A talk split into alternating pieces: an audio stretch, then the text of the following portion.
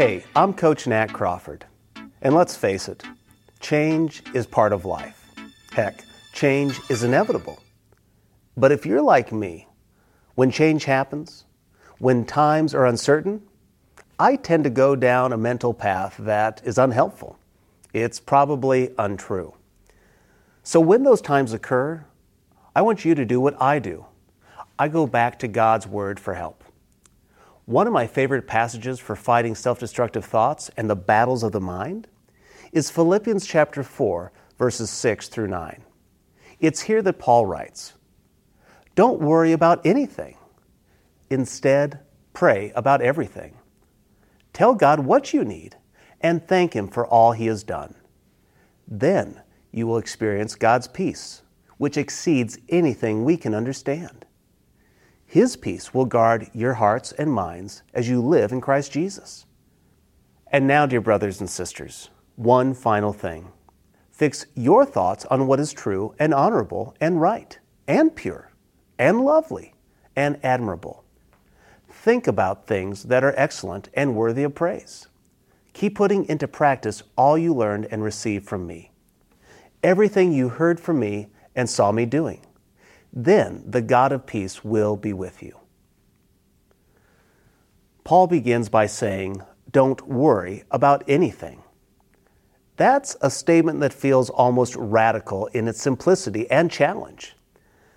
It runs counter to our human nature, which is inclined to entangle itself in the webs of what ifs and if onlys. And yet, this is not a call to passive acceptance but to active engagement with the Father through prayer. In every situation, by prayer and petition with thanksgiving, we are to present our requests to God. You see, it's a conversation, an outpouring of the deepest concerns of our heart to the one who is intimately concerned for our hearts. The promise that follows is the relief for our battle scarred minds the peace of God. It surpasses all understanding. It will guard our hearts and our minds in where? In who? In Christ Jesus.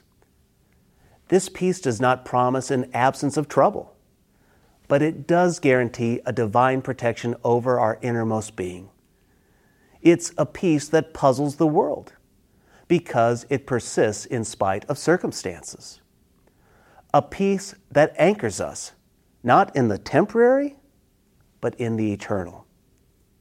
Paul then directs us to the arena where the struggle with destructive thoughts is often fiercest our focus. He urges us to fix our thoughts on what is true, honorable, right, pure, lovely, and admirable. You see, he tells us to focus on things that are excellent and worthy of praise. It's a call to intentional awareness, to organize the contents of our mind with the same carefulness that a master gardener tends to their garden, rooting out the weeds and nurturing the good seed. Now, this is not an exercise in ignorance, ignoring the darker realities of life.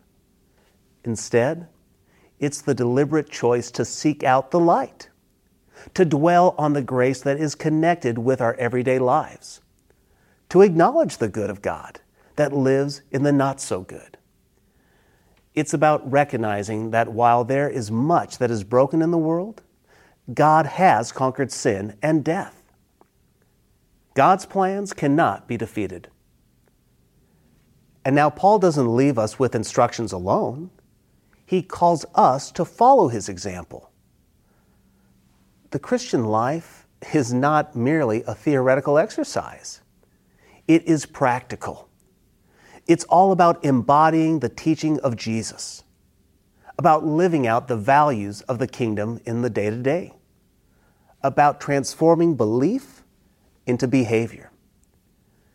As we commit to this habit, praying instead of worrying, thanking instead of complaining, focusing on the truth instead of the lies, we discover the God of peace making his home with us.